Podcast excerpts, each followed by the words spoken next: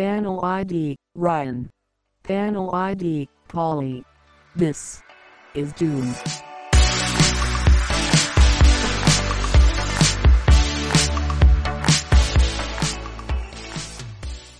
All right, so Doom, directed by Andrzej Bartkowiak, written by David Callahan and Wesley Strick, produced by Universal on a budget of $60 million.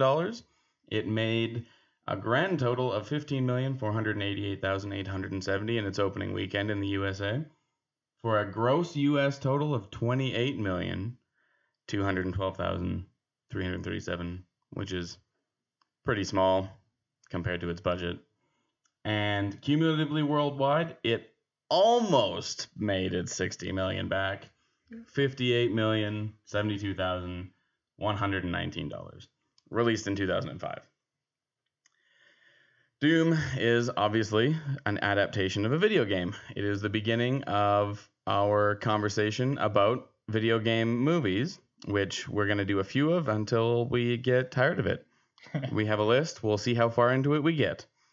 So I wanted to talk a little bit about the games first, just to give people a little bit of background concept before we dive into it. So Doom, the first one, was released in 1993, of all things. Oh. Very, very old sort of first-person shooter, really 8-bit. Would you call that 8-bit? Well, it came out on PC first, I believe, and then it was ported over to the Super Nintendo. So I'd say 16-bit. 8-bit was more of the NES era, I suppose. Well, all right, there you go. And then Doom 2, it's a very similar game, both first-person shooters, both very action-heavy, very run-and-gun. You just sort of dive into a room, you shoot up a bunch of stuff, you pick up armor, you know, all that kind of stuff, fight monsters. Final Doom, which I had never heard of until I started looking up all this stuff, was in 1996. I don't know what it is. I have never heard of it before. I could be wrong, but something tells me through my research of just looking up video games in the past, I think those were basically the same Doom games, just on different platforms. Just like reported to something else, I guess. Okay. I think so. Makes sense. I could be wrong, but that's, yeah. Okay. And then Doom 3 comes out in 2004. That was the one that I started. I played it first. That was my entrance into the world of Doom, and I thought it was a fantastic game. It's also a first-person shooter, but it diverges from the sort of run-and-gun, super action-heavy sort of style, and it becomes a little bit of an action horror. They start integrating elements of jump scares, really creepy lighting. The sound design is fantastic. I mean, like, when the doors open, it's just the most horrifying sound, and if you're not looking at a door and you accidentally get too close and it opens, it has caused me to shit myself several times. So there's that. And then in 2005, along with the release of this movie, they also released a DLC called The Resurrection of Evil. They released a DLC called The Resurrection of Evil in 2005, alongside the same year as this movie came out. And then 2012, they released the BFG edition, which I'm currently working my way through. It's the same game, but like it also comes with Doom 1 and 2 and all the DLC, and they give you way too much ammo. And then in 2016, they rebooted the series with Doom, just Doom again. They're basically going back to kind of combining what Doom 3 was with what Doom 1 was. So the hardcore, heavy, run and gun, dive into the middle of everything, action, but still kind of creepy. A little bit of horror, but not as much heavy on the creepiness. Like when I played through Doom 3 the first time, I played it really slow. I crept around. I was like always super cautious, which probably isn't the way you're supposed to play it, but that's how I played it because I was scared. And then I've been playing it through a second time for this show. I wanted to get back into it again, and I've been running through it a lot faster. It's still scary. I still get start shitting myself at things that I knew were there and forgot or whatever.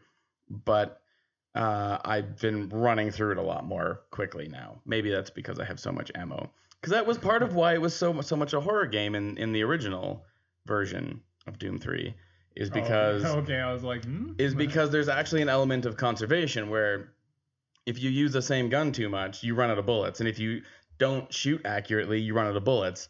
And if you don't use the environment properly, like the exploding barrels and things, you run out of bullets. So you actually have to be cautious about that. In the BFG edition, it's like trying to go back to Doom 1. It's a run and gun. You have endless ammunition. So yeah, Doom 3 sounds more like a survival horror game, like Resident Evil was back in the day. I don't know if you ever played Resident Evil that much, especially the old school ones. Not really, no. Oh, okay, so the Resident Evil, just slight tangent here, but Resident Evil was a game where you had to really choose your battles wisely. If you didn't choose your battles, you get fucked up. Whereas Doom, you just go in, the enemies would be out in the open, they might see you and start running at you, and then you just fucking shoot the shit out of them, and that was it, right? Yeah.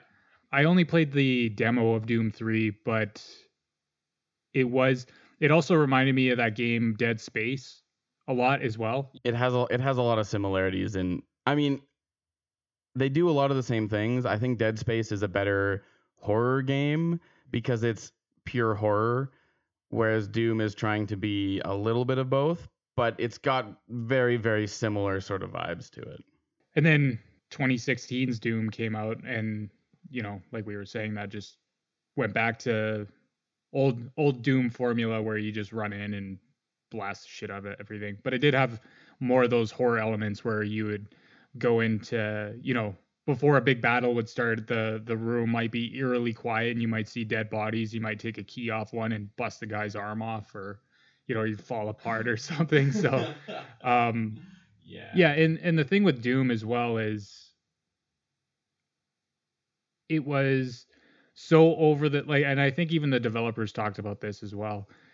And I think this also ties in with the movie, but with Doom, the gore was so over the top and cartoony that it wasn't even technically, it was still classified as violence, but nobody can like take somebody and like rip them in half or like, you know, there's a lot of crazy glory kills. Yeah, exactly. And even with the movie, which is, you know, it's more grounded than, you know, the original Doom was, or for what I remember of Doom 3, and then also the new one, it was more grounded, but it still kind of had that over the top violence, kind of like, I wouldn't go as far to say as like RoboCop or something like that. The nice thing was too, is they actually used real blood squibs and stuff like that as well.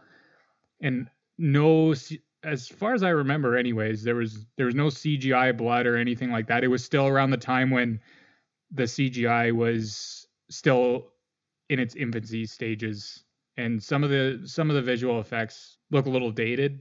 To that point, I guess one of the things I wanted to, the reason I want to talk about the game a little bit is because we do want to do this as like a, how is it adapted to a movie? What did they choose to take? What did they choose not to take? How did they change it? That sort of thing. So I don't want to get into crazy depth about too much of the game or just the movie. The only things I really wanted to kind of point to say off the top is that I hadn't played the Resurrection of Evil DLC until we started preparing for this podcast. So I didn't see as much of a connection between the movie and the story. I think if I had been in with it and the time when it was first coming out, when Doom came out in 2004, if I played it in 2004 instead of like, I don't know, 6 years later when I finally got around to it, and had done that and maybe watched the movie and played the DLC kind of all in that same vein, it might have felt like this really cool sort of tangential story building, which is generally is the point. Like that isn't always the case. A lot of times they'll try and reboot a series or a game by making it a movie to stir up excitement. It or something. Yeah. But for this one, I know I can't speak to their intentions, but it really feels like what they were trying to do was do tangential transmedia projects that would develop separately the story in similar ways, but doing somewhat different things. that people could get kind of excited about in both ends. So I think that was kind of the idea behind it. With the Resurrection of Evil DLC, you get to, as a player in the game, go into the archaeology site, which they never talk about in the original game, in like the main game. Yeah. So that's something that kind of brings the movie into the game a bit, because they're connecting through that sort of archaeological dig site. So I have a question for you. Yes, sir. The hell is the tone in this movie? Because I was trying to figure it out. It seemed at some points like it was trying to be comedy.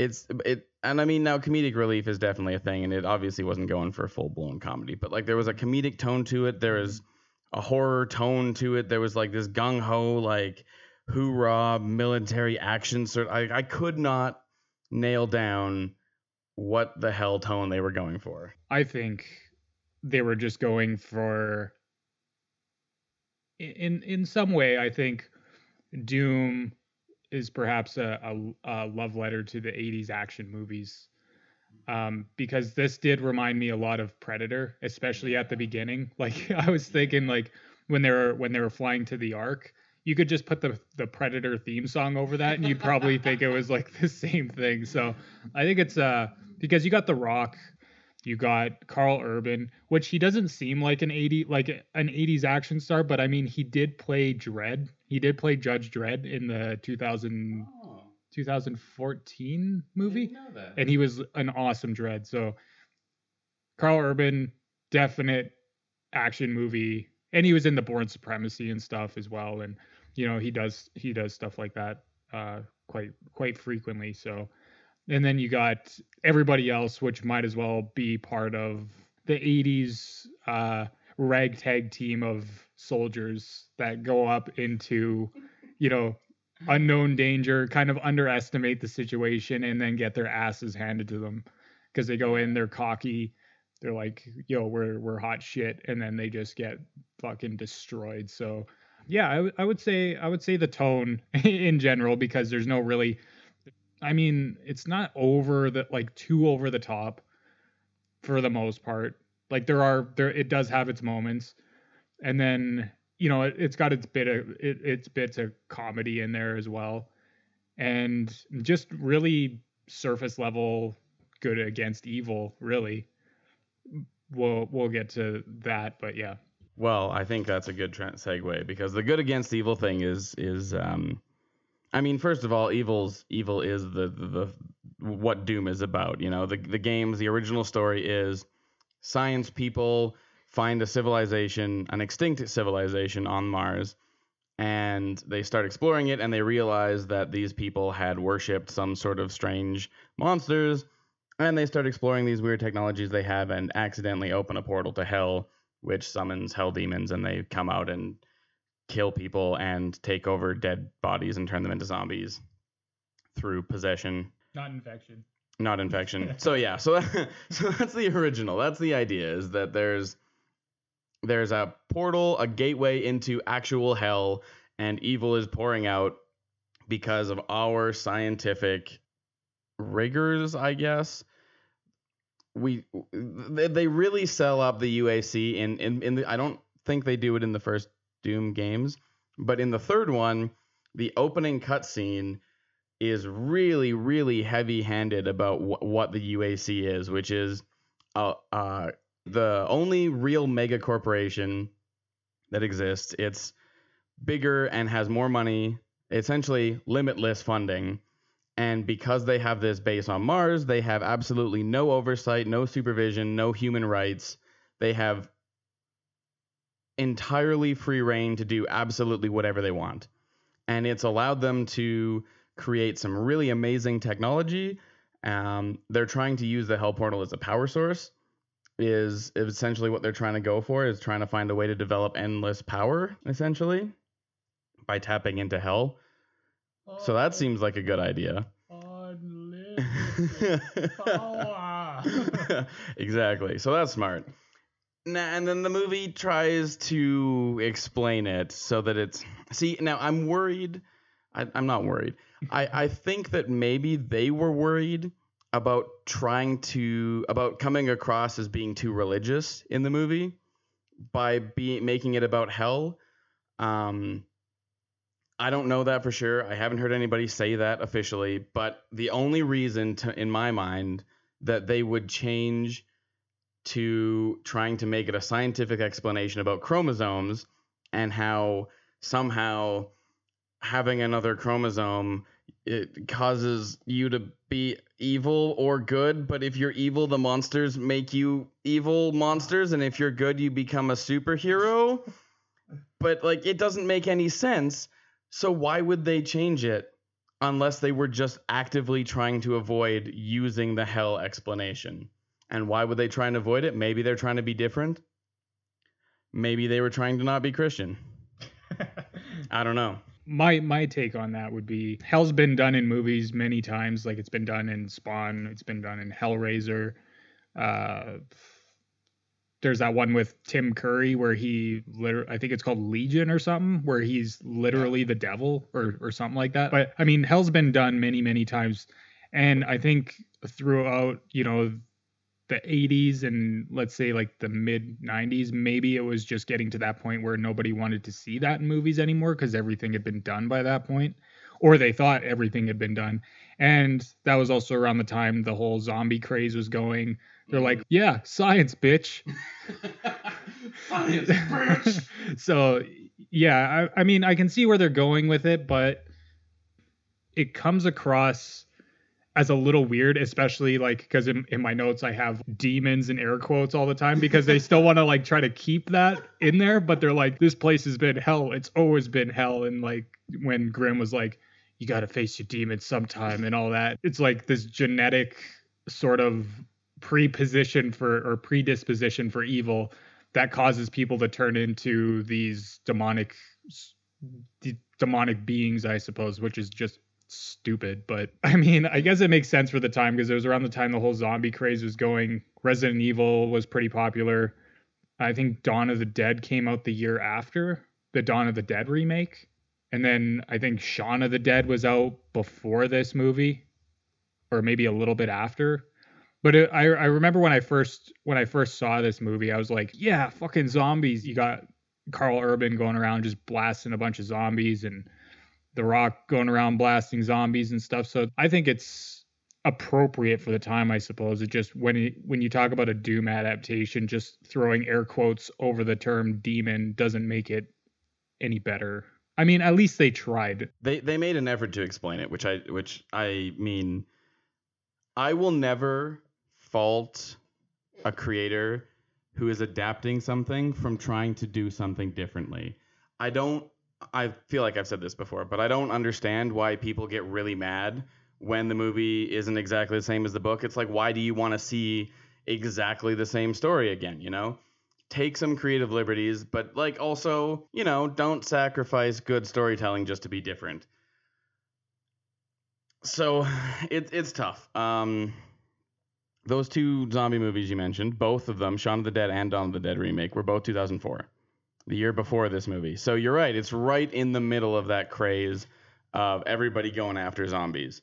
So in that sense, it makes sense that they make it more an infection because it's more hip with the times, as much as I hate to say that. It's hip with the kids. It's in with the kids these days, boys. It's hip. It's what's up, you know? But and because it's Universal's making it, it's a big picture. It's got $60 million budget. They want to do something that is generally well-received. And when zombie movies are being well-received, it's like, why make a movie about hell demons when you can make a movie about zombies? And that's what people want. And that's the thing, is it's like sometimes that pays off in the short term. Here it didn't, but sometimes it does. Mm-hmm. And it usually doesn't pay off in the long term, because now here we are, zombie movies are starting to get a little bit tired, and it doesn't hold water anymore, I guess. And I mean, part of that is, I guess, that it's not like the greatest movie ever made, you know, like it's fun. It's a lot of fun to watch. I enjoyed it. I had fun with it. And I shook my head so many times. Like, why? Okay, first of all, Goat gets like attacked by, the first time we actually see the demon thing properly, he gets attacked, and they take him back to the infirmary, and for some reason, they thought it was a good idea to have every single person who knows how to fight in the infirmary trying to be a doctor. Meanwhile, the entire population of the base, who are scientists and non-combatants and civilians who have no idea how to use a gun and have no weapons, are just on their own out there. And they also think it's a good idea to give a guy who has never fought before and who is fairly immobile, a gun and some grenades, and give him the most important guard duty on the entire fucking planet. Like, why? Why would you not put one of your people there? You know he's not gonna do the job. Yeah. You're smarter than this. You are Marines. You know what you're doing. You should have left somebody there. Why? Yeah, and then when Goat gets fucked up, they don't know what it is, and it's like 45 minutes into the movie till you actually get a good look at one of these things and it fucking attacks somebody, which is a good thing. I will say I appreciated that. Okay, for me, like, yeah, I don't know, it's just when I think of Doom, I don't think it should take 45 minutes to get to the meat of it. I mean this is a different kind of Doom, don't get me wrong. It just, it spends too much time explaining stuff. There's even the part where she's like, this thing didn't kill Willix, it is Willix. And then he's like, what? I wrote that down just because of how so flat his response was. He just looked at me, he was like, what? Like, he doesn't even care. Well, he I think he was just as confused as I was. And like, just the tonality in his voice, just like, yeah, that's as lame as it sounds like it is. I don't know. But like, it took 45 minutes to see the goddamn thing. And you don't even see it that much. It's just kind of in the shadows. It like ejects its tongue into him and, you know, changes him and whatever, like possesses him. And then like when he gets injured, everybody just comes running out into open space. They're like, move out of the way. We got an injured man here. So like, then they're causing panic. It's like, you guys are space Marines. You're not just Marines, you're space Marines. And you're freaking all these people out and just causing a like all this havoc. And then, yeah, why would you stick Pinky, a guy with wheels for legs and no military background at all, on guard duty for, like you said, the most important job? And also later on in the movie, I think it was probably the Baron or something, that big motherfucker, he like cuts through a door that's probably like a foot thick steel with a chainsaw. And I know those chainsaws are big, but chainsaws don't work like that. See, here's the thing though. He's the Baron. So he can cut through the door because he's big, and it doesn't matter that the chainsaw doesn't work because he's a big motherfucker, so it's fine. I would also say I don't even think the wheels part is a problem. Like, he proved he was quite mobile, Pinky did. Yeah. But it was just the fact that, like, he's proven already that he's kind of cowardly. He's proven already that he has no idea. You hand him a gun and some grenades and he holds them like they're fucking, like he can't even figure out how to keep his hands on them. Yeah. And you want him to use this grenade that's so powerful that they're worried it's going to destroy their only way home. And you want him to be in charge of this. And then, of course, he runs away at the end and doesn't do what he's supposed to do, obviously, because he's not a soldier. Like, why would he? No. His line was, I'm not a soldier. Why don't you go fuck yourselves? Like, I was like, yeah, totally. Like, what the fuck's wrong with you? He gets a little bit, let's say he becomes a little less cowardly towards the end of the movie. Well, I mean, he becomes a monster. So, or sorry, air quote demon. And I guess something else I had thought about, which was interesting, the bottom of their helicopter and their like their emblem and their logos and everything, it calls them Hellfighters. Oh, I didn't even notice that. I had to double check because it's very dark and you don't really see it. So I rewound and paused it and checked. It calls them Hellfighters, which implies that this has happened before. Yeah. So why don't they know what's going on? Or alternatively, they're called Hellfighters because it sounded cool, and the people who do Doom will be like, oh, Hellfighters, haha. But like, the only other in-story or in-world reason to call themselves that would be like not actually related to, but just saying they're hellfighters, like they fight in hell or something like related. Yeah. Very vague, and it sounds cool, but like, you know, this movie is about hell. We know this movie is about hell. We also, generally speaking, if you're watching this movie, you probably at least know what the games are about. So don't call them the Hellfighters, because then you're telling everybody that they know what's going on when they clearly don't know. It was a really nitpicky thing, but like I saw it and I was like, that kind of annoys me. Well, and like with that being said too, it's like you call them Hellfighters. See, here's like where I could say, okay, this works. This version of Doom works. If, say, like you said, if this had happened before and, you know, they know their shit, that would be a cool idea. Like if they'd already been through it, say, you know, at the beginning when they're supposed to be going on vacation or whatever, what if you saw like the head of a Baron or like a Pinky or something just hanging above one of their walls? And, you know, maybe they have, you know, just little trophies and like whatever, or maybe, I don't know, but it would have been cooler to have them experience this kind of stuff before, and maybe, or even have it so they've done this a couple times and it's still being investigated and they don't know what is causing all this. And yeah, that would, you know, work in terms of like, it would work, and it would work really well, because in the games too, when they come out Doom 3, they do, it's the first time it happens, and then the Doom 3 DLC, it happens a second time, and then in like story world, I'm trying, I don't think they really explained it very well, or they avoided explaining it in the Doom remake that came out in 2016, of like where it is in the timeline. It seems like it's sort of either alternate universe or reimagining or something, like it might not be, but this could easily have happened like 3 years after Doom 3, and they've gone and done it a third time or a fourth time, and they're literally on call for this reason. And that would have been so much better than, oh my God, we don't know what's happening. Oh my God, there's chromosomes. Why do they have an extra? Oh my God, they have another chromosome.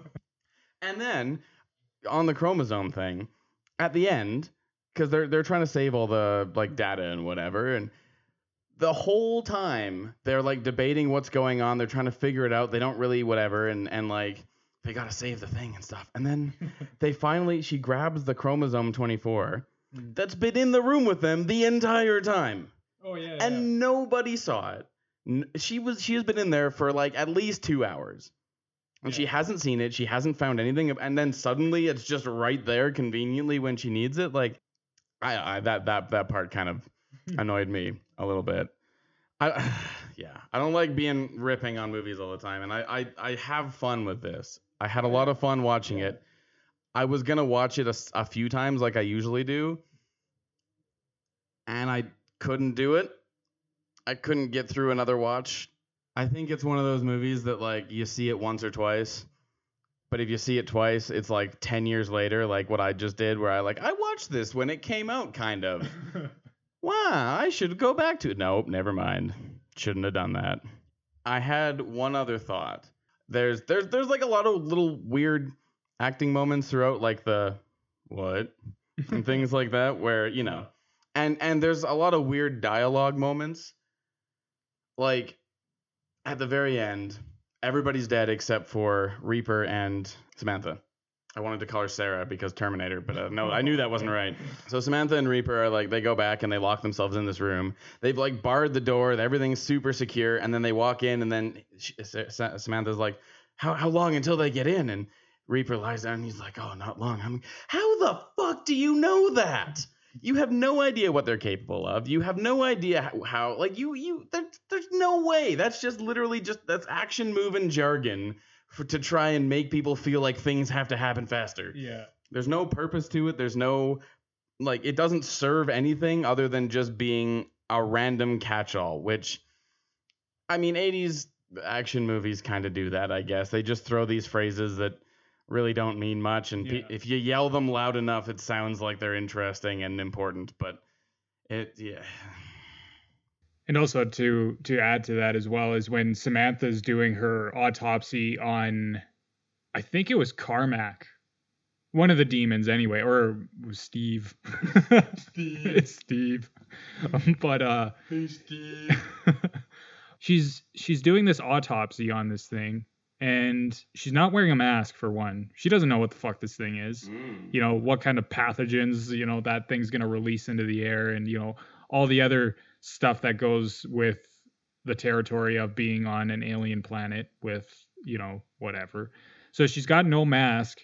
And my thing is too, is like, how do you know this thing's dead for sure? Like, you just shot it a few times.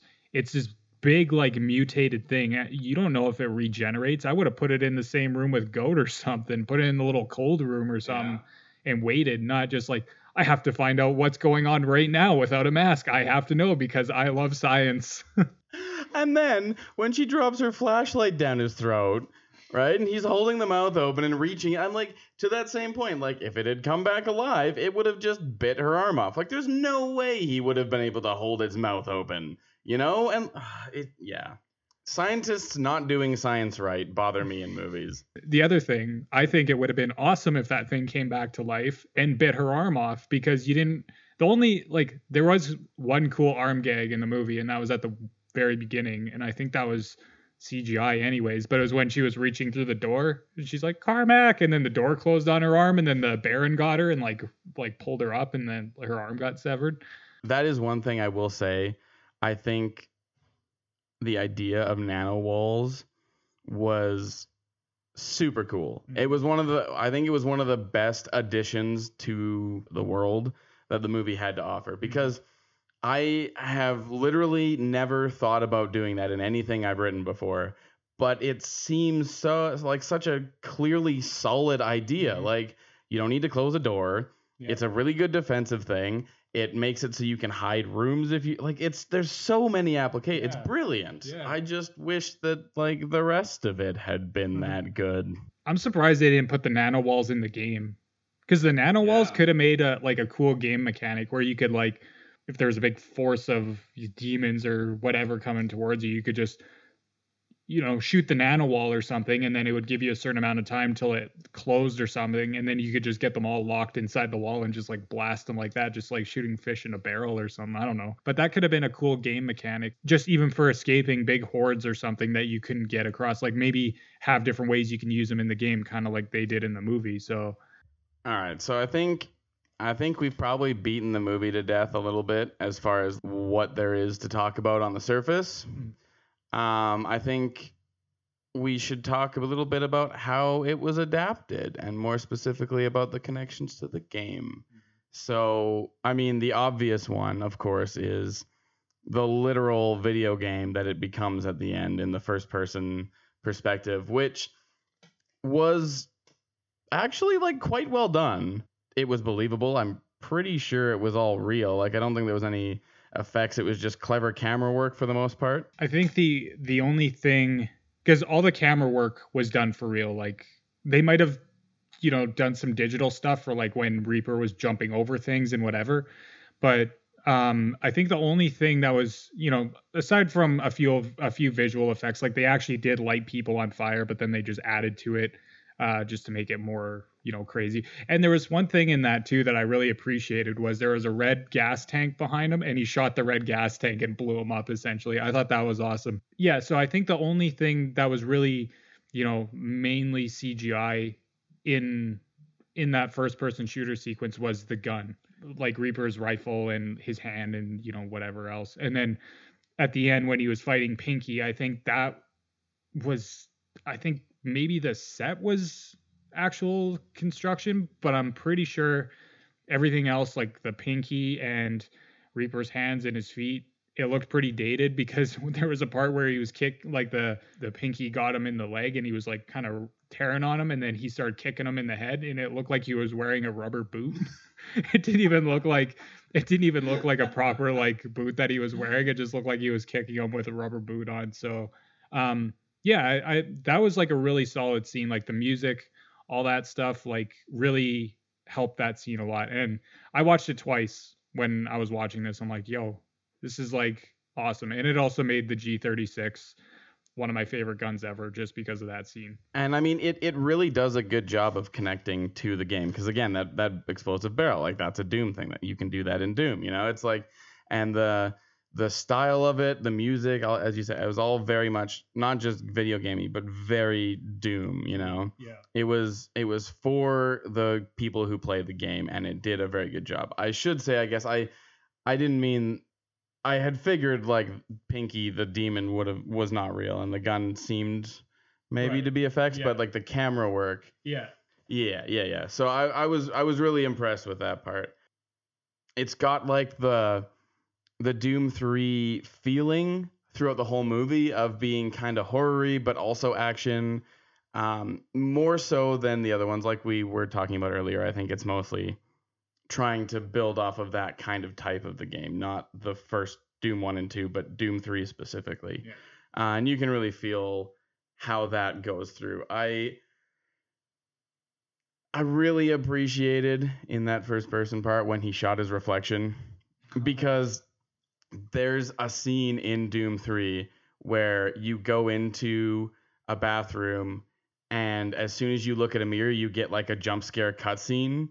Oh, okay. That it kind of like, you don't actually shoot the mirror, but it's sort of calling back to that, and like it's you actually see yourself in the mirrors in the game, which is unusual. Yeah. And fucking startling sometimes. Like, yeah. You turn around and there's a person there, and you're like, that was not supposed to be there. That's that, you know. So yeah. I thought that part was super cool. And the BFG, I have a feeling you might have some things to say about that. I thought it looked really fucking cool. I really liked that they treated it the same way the game treats it, which is this sort of like god figure weapon that you can kind of find. It's got this sort of like, I don't know, the aura about it, and they finally get it, and it melts shit, you know. And it's just like, it was really cool. I appreciated it. I think like now that we're talking about this little, like, you know, in more detail and everything, for the style of Doom, this is, it's not overly big. It's not like in Doom 2016 where you just got this massive fucking cannon, right? Like it's wieldy in this, right? Like you can actually picture somebody like being able to carry it, right? So that I have like a little bit more appreciation for now. Which is how it is in the Doom 3 as well. It's wieldable. Oh, okay. So I have, and it's still big. Like it's massive. Like for a prop gun, it's fucking massive. Yeah. So I appreciated that part. The one, actually, there's a few things. The three shots that the thing had in the movie, I did not appreciate. You know what, fair. So the first time you see Sarge fire it, he kills like, and you don't even really see it. He kills like one demon with it after it like catches Portman in the fucking shitter or whatever, and it fucking rips him apart and like pulls him through the roof or whatever, and then. So you see, like, it escaped already, and then Sarge shoots it, and then all you see is a big hole. It's like, well, did he? Because I thought he missed. I was like, oh, okay. Well, I mean, that's like a cool, like, you know, intro. I would say, I think the thing about the BFG maybe is you can't fucking miss. Yeah, he shot where the thing was. It went through the floor. Like, I don't think he missed. No. But they didn't sell the hit. Yeah, that's the problem. So the first shot, they didn't sell the hit. The second shot he took with it was off screen, and he killed a bunch of civilians. Yeah. So and then the third shot, he's like, how much you got left? He's like, half clip you, and he's like, I got one round. And then he shoots at him, and he misses anyway. So you don't even get to see like any like actual kills with the thing, because the first time you use the BFG in Doom 2016 anyways, there's like a long hallway filled with zombies, and you take one shot with it, and it just like vaporizes everything. So it's like, man, like I would have much like as much as that gun suits The Rock, it would have been cooler to see Reaper using it in that first person sequence, maybe as like a last resort near the end or something. Because as much as I love his beefed up G36, it would have been really cool to see him, like, because there's one shot in the first person sequence when there's one demon like running down this long corridor at him, and then it's like, why don't you just like fill it up full of zombies, and then you know, just have them just vaporize it, like have it as like the last thing, like he's almost to Sam, and then he's like, oh shit, he's like, I got half a clip of fucking ammo left, and I got the BFG, so I'm gonna use the BFG, and that would have been a good time just to cut it out of the movie instead of I got one round. I think they wrote themselves into a corner in a couple of ways. I'm just sort of working through this thought as you're talking about this now, but I think they wrote themselves into a corner in a couple of ways. I think that they tried really hard to make it not a one man versus all of hell movie, which again, I'm like, I can appreciate trying to make things different, building the world, doing all that kind of stuff. But because they didn't do that, they then had to bring all of these civilians into it. But then they also made it so that the civilians survive.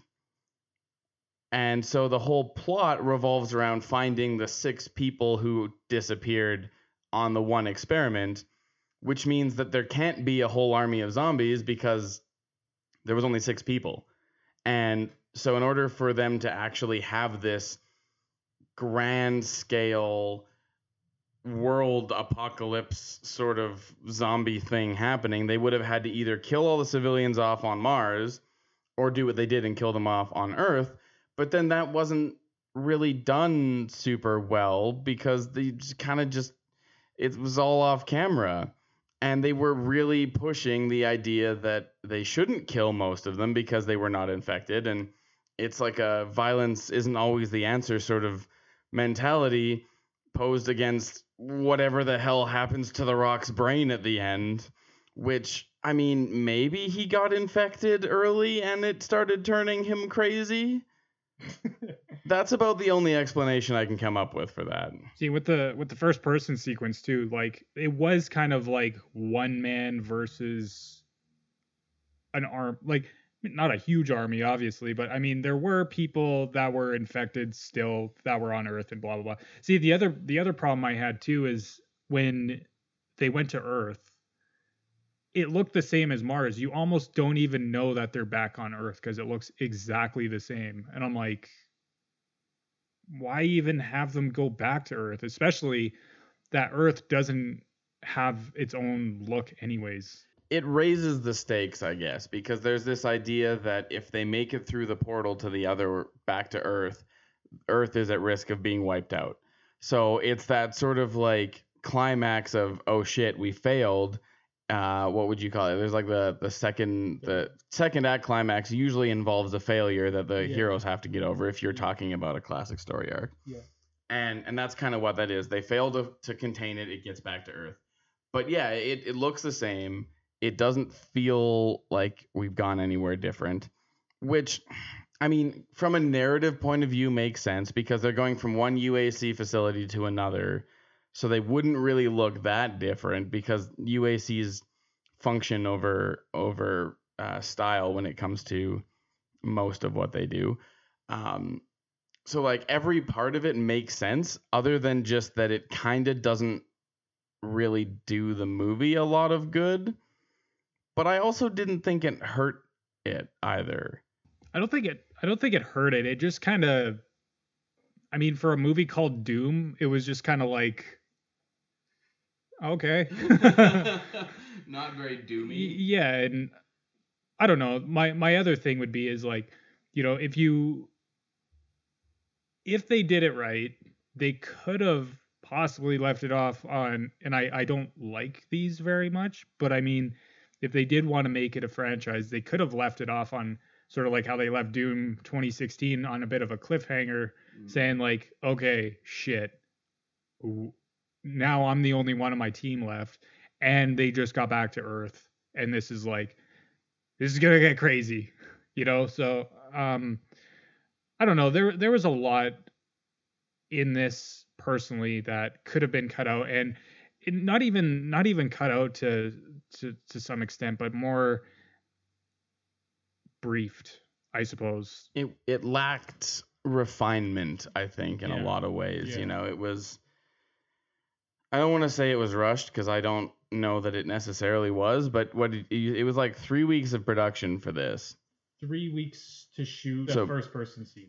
Oh, just the first... Oh, I misunderstood that. Yeah. That makes way more sense now. Okay, because I was going to say, if they shot this whole movie in 3 weeks, like, I shoot Hallmark movies in 3 weeks, man. That's not enough time. Yeah.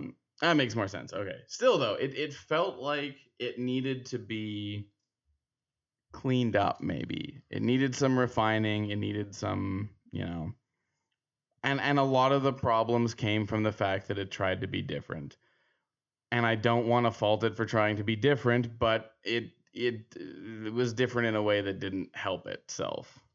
I think for it being different, what they tried to do, I think, which was the problem, instead of kind of rolling with it, it's like they were too... I think it wasn't that they were afraid to put hell in the movie. I think they were more afraid of like pissing the fans off.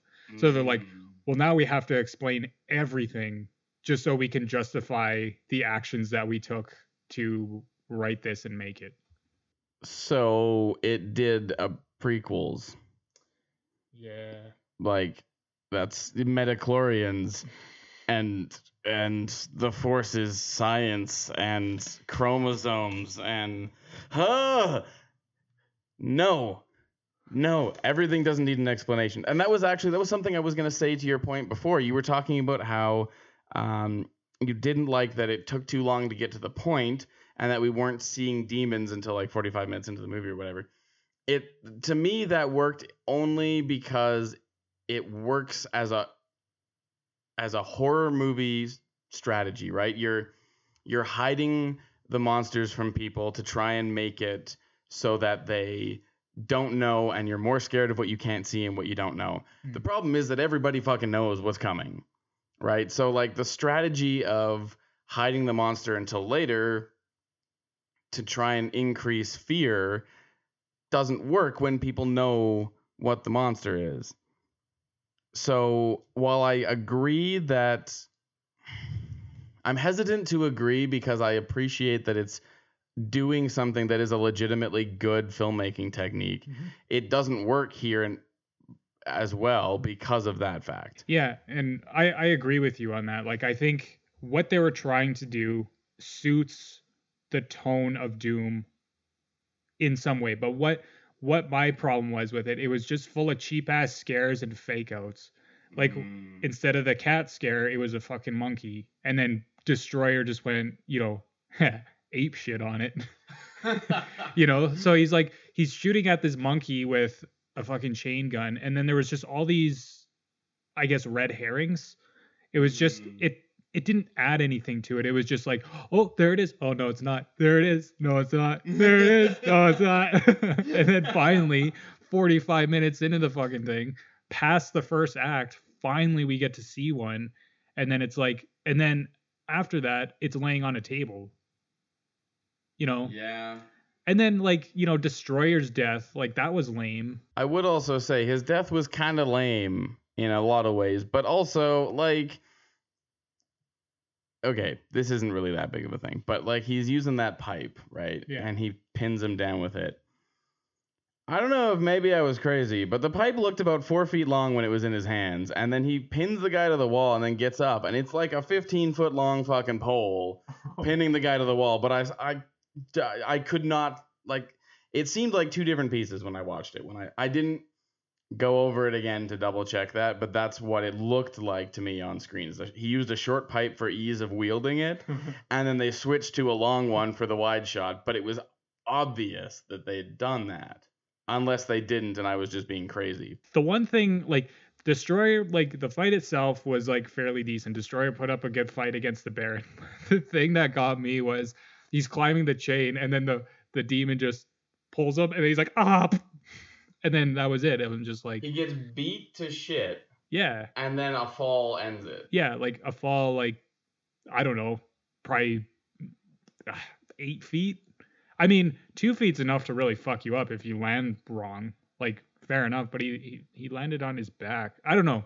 It was just didn't seem like the appropriate way to end a fairly major character in the movie. Like, he had a pretty lame death. Like, Duke's death, like, was quick, but it was cool. Like, he got pulled through the floor grating. Oh, yeah. Like, that was kind of cool. Like, I don't know. It was creative. Yeah, exactly. So it was like they were trying to fake you out again. Like, oh, he's going to get away. Because we've bonded a little bit with Destroyer at this point. Like, we know him better than some of the other guys. And I think, for my end, I liked him better than most of the other guys. He was less annoying anyways. And so they're like, oh, yeah, we'll get them excited because he's going to get away. And then he doesn't. But, like, why could he not have just landed and, like, cracked his back on something and been there? And then, the Baron could have come over and, like finished, dealt with it. Yeah, finished him off. Yeah. The other thing, too, was out of all people, why was Portman the voice of reason near the end? He's like, we need reinforcements. He's like, soldier your fucking weapon, soldier. He doesn't, like, there's all these, like, kind of odd character switches. It's like with Sarge, like, suddenly he loses his marbles for, like, what seems to be, like, no reason. Maybe it's because he saw something that he perceived as a demon or an alien, and then, or he was infected. Infected with what? Doom. He's infected with Doom. Doom. And then suddenly, like, Portman's like this, fucking deranged psycho and this dirty motherfucker. Nobody likes him. He's like, nobody here would miss you if you died. And suddenly he's the voice of reason. And he's like, we need to call reinforcements. We need this. We need that. And then, I don't know. It was just some weird, like, I think the only characters that felt consistent to some degree was like Reaper, I guess, and Duke and Destroyer and Mac. I mean, Reaper had an actual story arc, which I appreciated because he kind of became, like, the main character. Yeah. I would disagree with you about Portman. The reason I would disagree is a couple of things. He was always a little bit dodgy, first of all. Mm. He's also probably high.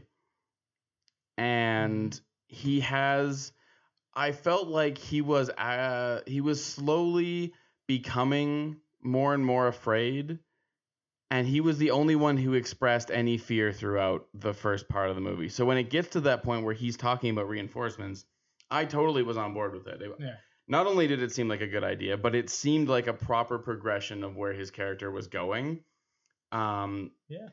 But it also didn't bother me that he was the only one, because these guys are the reinforcements. Like, they're sent in to do the job. Yeah, they're fair. Prideful. They do this all the time. Yeah, they're gonna go in and they're gonna do their damn job. Mm. And I think that The Rock is already kind of set up as being too prideful for his own good. So for the most part, everything about that part I actually bought, which was, I mean, more than I can say for some other parts of the movie. But my only thing with Sarge is he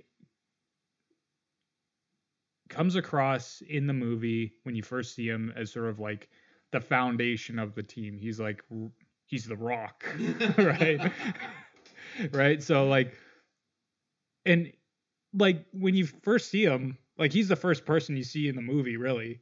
And you're kind of under the impression that he's going to be the hero of the movie. And then they do this sort of like bait and switch tactic where they're like, nope. Got you again. Got you again.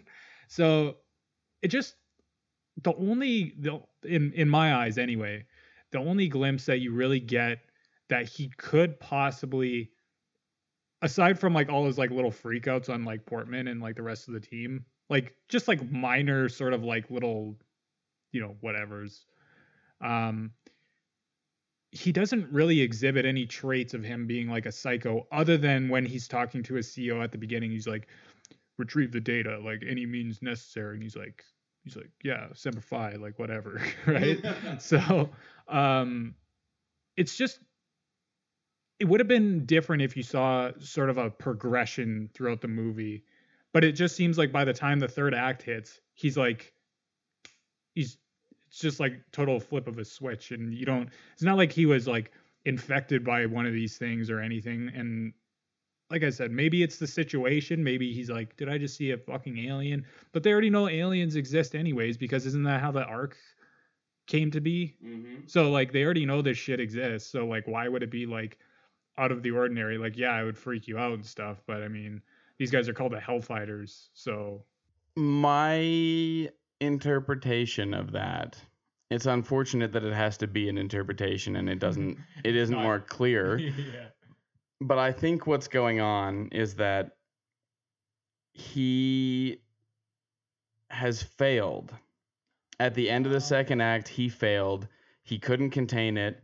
And now he has to go home to a world that he put at risk. And he doesn't want to admit to anybody else, especially his bosses, that they couldn't contain it. So I think that that's where that comes from. I think that this is him becoming desperate.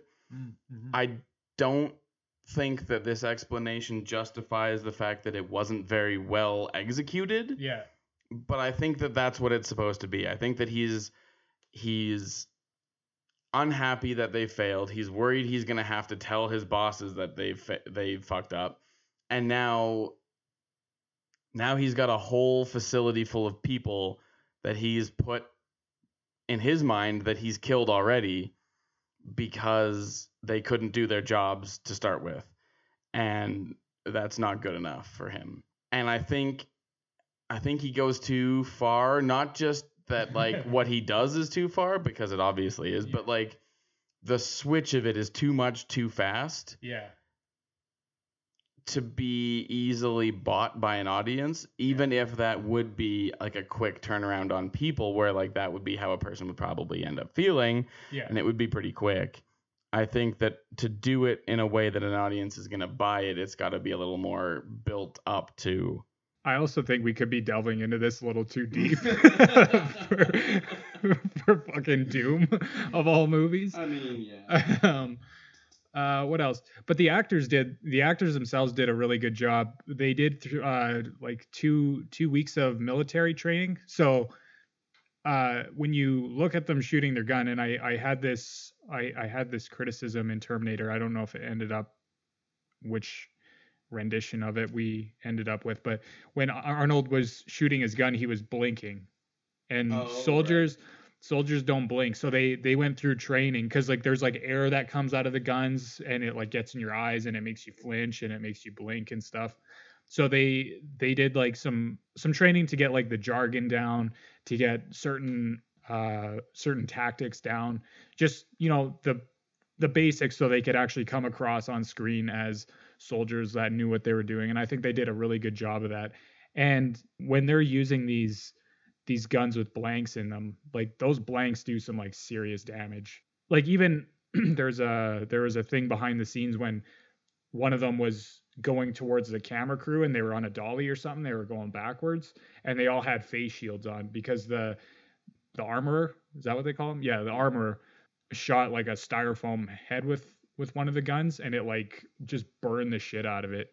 So like they were using legit guns. And then the guy who played Destroyer, you see him at first, and he's like flinching and he's wincing and stuff. And then they showed it closer to the time that they were shooting, and he was standing there with this thing just like stone face, just da-da-da. Like so they did a pretty good job with that. Like I bought them as the ragtag Hellfighters that they were supposed to be anyways. Yeah, I mean, like what really sold it for me, I mean, the whole movie was really well done as far as like tactic and group sort of coordination goes, other than the obvious moments we've talked about with people not being put in the right places for their job description. But at the end they're arguing over whether they should kill people or not. When The Rock starts going crazy, and he's like, we're gonna kill them all, and you can't kill them all, and then the zombies start coming, so they're like closing doors and falling back, and the covering maneuvers that they were using of like one person shoots, the other person falls, and then the other person turns and starts shooting the other person, and they alternate like that. Was, well, first of all, I mean, that's like a good proper tactic. And then also it was really, really well executed on screen so that it felt really smooth. It felt really fluid. It felt rushed and intense, but like still coordinated. Like even when they were under pressure like that, they could still get their shit together and do their job. There's actually one thing I had in my notes about when they were all working on, when they're all working on Goat. And it almost gave me the impression that Reaper was the medic of the team, but it was never specified. I think that could have been like a really interesting character trait for him, you know, contrary to his tag or whatever, his gamer tag, Reaper, right? So his 12-year-old Call of Duty tag. But yeah, like it would have been nice if they had, you know, say for example, if Destroyer was like the weapons specialist or something, because he has that big chain gun or that Gatling gun, right? So it would have been interesting just as like a different group dynamic if they had their own roles in, because like, you know, Samantha's giving him shit at the beginning. She's like, oh, have you ever thought about looking down a microscope instead of a sniper scope? It's like, well, what if he's a team medic and she's just giving him shit and she doesn't know actually what he does, despite, you know, obviously he's a soldier and he goes around killing people, but he's also, you know, he's also the team medic. That would have been interesting, I think. Yeah, that would have been a super cool dynamic. And I agree. I think that like there are a lot of instances in real life where you have these sort of designated squad units that have different specialties and they do different things, and like you have a team that is put together with people who are good at different things so that you have all your bases covered. So it would definitely have made sense to have the different characters play different roles more clearly, because they really don't. They're all just kind of like shooty bang bang. But also on that note, because I just thought of this scene when you were talking about gamer tags, when they're all picking up their guns in the helicopter at the beginning and it's reading off their names. And I'm like, we're not doing this right now. Are we really? Like, I get it. You need to know who's who, but there's better ways. Your gun is not going to read out your fucking name when you pick it up. Even if you have recognition, it's not going to do that, because that's just not tactically smart to do things that way. That's just kind of a dumb move. And I do wish they used more of the in-game guns, like the actual in-game machine gun and the in-game shotgun and things, you know. I'm glad that they used the chainsaw. They had the BFG, but other than that, like, they didn't really have anything. Like in Doom 2016, my favorite gun in that game was the double barrel shotgun. I fucking love that thing. Just like walking up to a demon and just obliterating it like with one shot. It would have been cool to see even all the other, because some of the characters were carrying the same guns as other characters, like Portman and Reaper. They both had G36s, and then Sarge, I don't know what he had, because they're all built up by the props department, right? The only reason I recognized it as a G36 was because of that big handle that it has in the scope. I mean, like, they're all, you know, they were built up. They're actual guns underneath. They were just, you know, they put extra pieces on them, make them look a little bit more badass and bulky and huge. Sci-fi. Yeah, more doomy. We gotta make this movie look more doomy. But yeah, it would have been nice to see because what would have been cool at the end for the first person sequence, I was just thinking of this, what if they all, because Sarge was carrying around the minigun, which I guess was another gun from the game as well. It is called the chain gun. So what would have been cool is, what if, you know, all the team was dead, Reaper was like in the room or whatever. I'm just like, I'm not going to try to work out the specifics of it right now, but it would have been cool to see what if Reaper just had all of their guns and he was just switching, like as he was running out of ammo, he was just switching, boom, like fucking double barrel shotgun, chain gun, machine gun.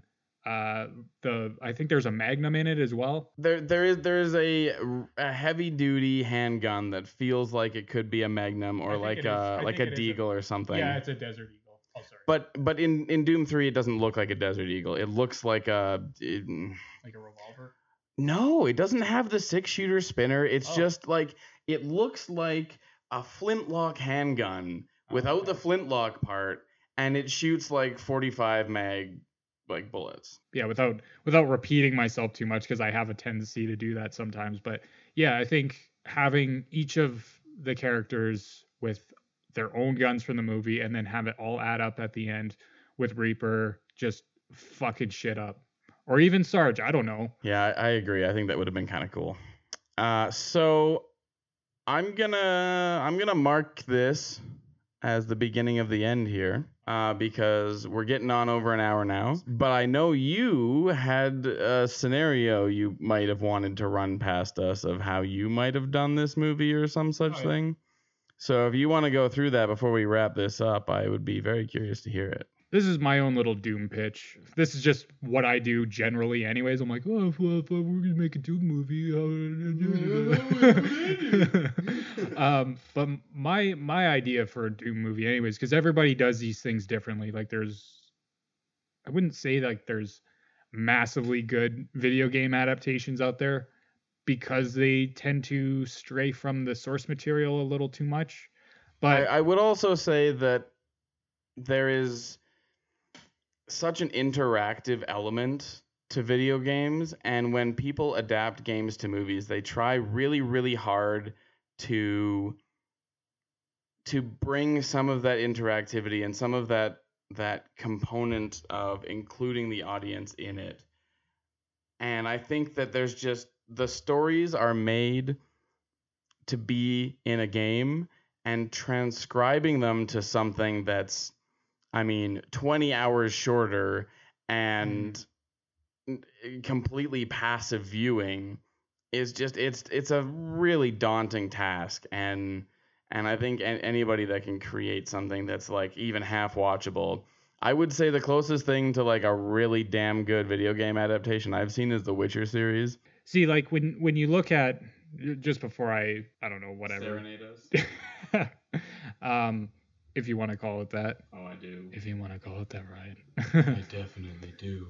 I think there are more complicated video games out there that would be much harder to adapt to a film, like The Witcher, for example, which is a series instead of one movie, right? Mm-hmm. So with Doom, I think, I'm not saying it'd be easy. I don't think making any movie is easy. But if I were to do a Doom movie, I'd either have Karl Urban or The Rock on Mars by themselves. Shit's already gone down. He has to close the portal and escape. So this is a really lousy pitch, by the way. I'm overthinking it. But have The Rock, because The Rock's popular right now anyways. You could throw The Rock in another Doom movie and just say, okay, you're a Doom guy, because that's actually what they call him in the game. Yeah.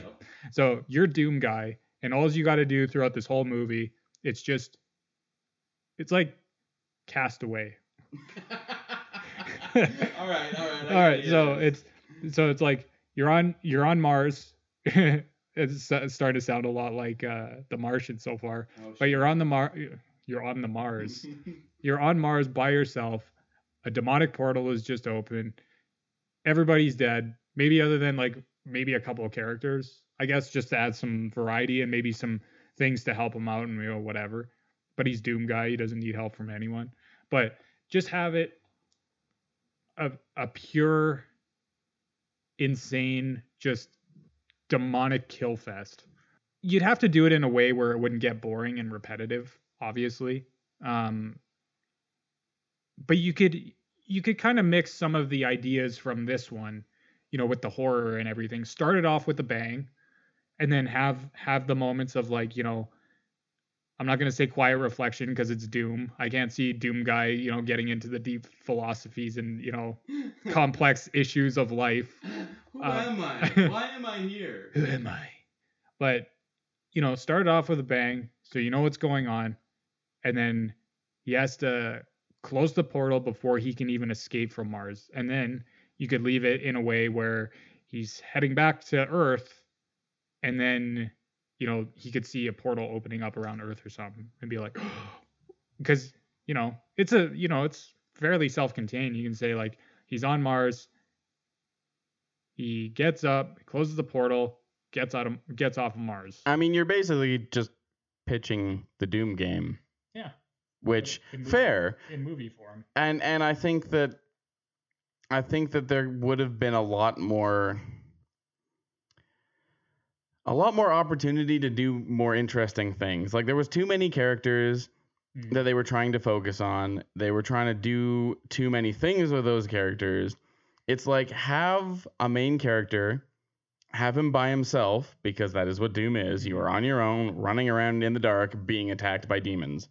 And there are people there who can talk to you. So that was one thing, actually, too, because, like, right in the beginning, they do like a microphone check sort of deal where they're talking through their eyes, and they've got like the kill cam set up. So they're looking, okay, right. Yeah. And that's very Doom. You have someone in your ear who will radio you and talk to you. Yeah, you have like a video feed that you can see sometimes that you'll find at stations and stuff where you can talk to people, but you don't often come across another living person, and when you do, they're usually either about to die or they're like fucking stuck somewhere. Like, you don't come across anyone else who's able to help you other than from a distance over radio to guide you. Yeah, like opening doors or something for you. Yeah, so I think that in this instance, doing the movie different probably wasn't the best choice for the best self-contained narrative that this movie could have been. Yeah.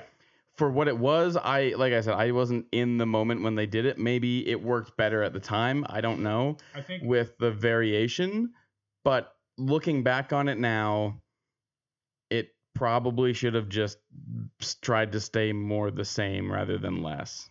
Yeah, I think because I was in junior high when this came out, and I didn't see it in theaters. I saw it on video afterwards, but I had some friends who managed to get in and see it, and the only thing.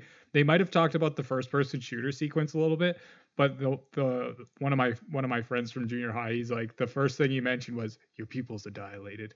Are you high?" So I mean, I think that says like quite a bit about the movie itself. But you know, if you want to add different characters, you could just have Doom guy find like a little girl that lost her parents, and then have him guiding her throughout. Aww. That would be lame, though, I think. Well, I mean, it could be interesting. I would say that there's benefit to it only in if he had been Doom guy, because the thing about Doom guy is he's like fucking gigantic. He's like supposed to be over a foot taller than the average person. He's basically a boulder with legs, and he can rip like. He goes up against steel blast doors and rips them open. He throws fucking cars around. Like, he is a human tank. Yeah. And if you had him coming across like a little girl lost somewhere, it'd be kind of cool to see like how his character could, because you could build a lot of character if it's only about him. And I mean, maybe you risk turning it into like a big daddy little sister Bioshock kind of thing. But I mean, there's room for something like that here. And it would have been more interesting than some of the stuff. Like, I appreciated the Reaper Sam like relationship, it was just they kept faking you out about it. Like, they're lovers and they broke up, or like they don't tell you. And then by the time you get to the truth of it, the truth is so much less interesting than everything that it could have been. Yeah. Like, every possible scenario I went through in my head for what their relationship was twice as interesting or more than, we were twins and one of us became an archaeologist and didn't like that the other one became a Marine, so we stopped talking. Like, that's just petty bullshit, and there's no reason for it. I think keeping, like the little, sister sort of aspect out of it, I think having Doom guy versus a bunch of, demons, throw a few characters in there. I think that, and the only reason I say that is because the Doom guy's your avatar for Doom, right? So when it comes to a video game movie, I think that's like the closest you could possibly be to getting somebody into that interactive sort of mode, right? I mean, I wouldn't do this, but you could, like Hardcore Henry, you could do the whole thing in first person, but I think that would get a little boring after a while. I think you have to have, creative, not saying that a purely first person movie can't be creative, but I think it would just start to look the same. You'd always see hands you know, you always see hands moving around and stuff, and it just wouldn't be like, you know, as cool as it could be. At that point, I mean, it would just be like watching the video game, and that just like, it wouldn't be very interesting. Put you to sleep. Yeah, but doing it in a short burst like they did was good. And I think if they'd started off with a cast of like even 3 or 4 people, you know, like give a little bit of backstory to who Doom Guy is, and as much as you ever get. I mean, you get more of it in 3 than I think any of the other ones. And all you get in 3 is that you're a Marine who's replacing another Marine who went crazy and went home. Like you barely even ever see your own face. Yeah. So being mysterious about it is fine. Yeah. And like having this chaotic beginning where shit goes down, a bunch of people die, and then Doom Guy has to save the day. Like that would have been a more interesting film. And then what you could do, I mean, it probably wouldn't be good advertising necessarily, but you could just hide who the actor is inside the Doom Guy suit and then have it at the end that, oh shit, it's The Rock or it's Karl Urban or something. They're back. So I don't know. That's the way I would that's the way I would doom a Doom movie. But that's the way like I would write a Doom movie anyways. Just have it like just fucking chaos, have, you know, their quiet moments, you know, throw the horror things in there, and then continue on with the action horror kind of stuff while maintaining the tone of Doom, you know, mixing it up a little bit. The elevator pitch that you just gave us was for like what, a 30-floor elevator? Are we talking a 40-floor elevator? Maybe more. Maybe more. Yeah, it was a long one, but that's okay. So that was Doom. Thank you guys so much for listening. We very much appreciate it. This is the beginning of a series, as I said, of video game movies. As always, we'll be alternating in who selects what. So stay tuned. But I think we'll be doing at least a few more of these discussions of adaptations. If not a bunch. There's only so many video game movies. There's only so many people can talk about and listen to in a row. But it'll be a fun time. And I look forward to doing this again. As always, there are spoilers in this episode. So if you want to watch Doom without spoilers for some reason, then, you know, watch the movie first, then come listen to the podcast. And we'll catch you guys next time. Semper Fi, motherfuckers.